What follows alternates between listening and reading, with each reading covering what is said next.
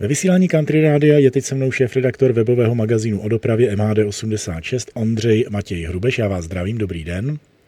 Dobrý den. Tramvaje typu KT8, takzvané kačeny, už se pěkných pár desítek let nevyrábějí, ale přesto v Praze přibývají. Jak je to možné?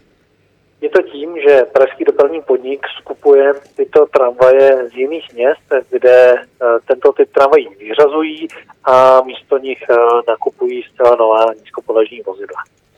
Eh, proč se to dělá tohleto? Je to lacinější třeba, než koupit nové vozidlo? Na jednu stranu je to lacinější. Naposledy, když nakoupil tramvaje z maďarského Myškolce, tak jedna ta tramvaj KT8 vyšla zhruba na milion korun nějakých 21 milionů bude stát modernizace jednoho vozu.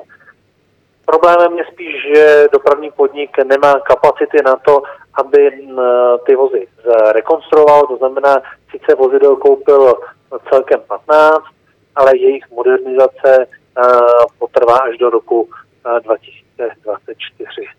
No tak aspoň zase se máme na co těšit a každou chvíli něco přibyde. Znamená to, že ty tramvaje budou vypadat podobně jako ty, které po Praze už jezdí, to znamená se středním nízkopodlažním článkem?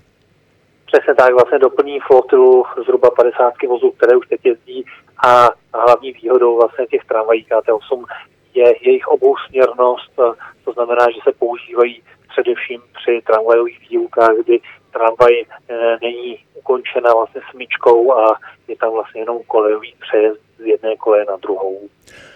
Takže vlastně užitečná tramvaj hned dvěma způsoby. O staronových tramvajích v Praze jsme si povídali eh, s Ondřejem Matějem Hrubešem, šéf-redaktorem webu MHD86. Já za tuhle informaci děkuji a věřím, že cestující to taky ocení. Děkuji a naslyšenou.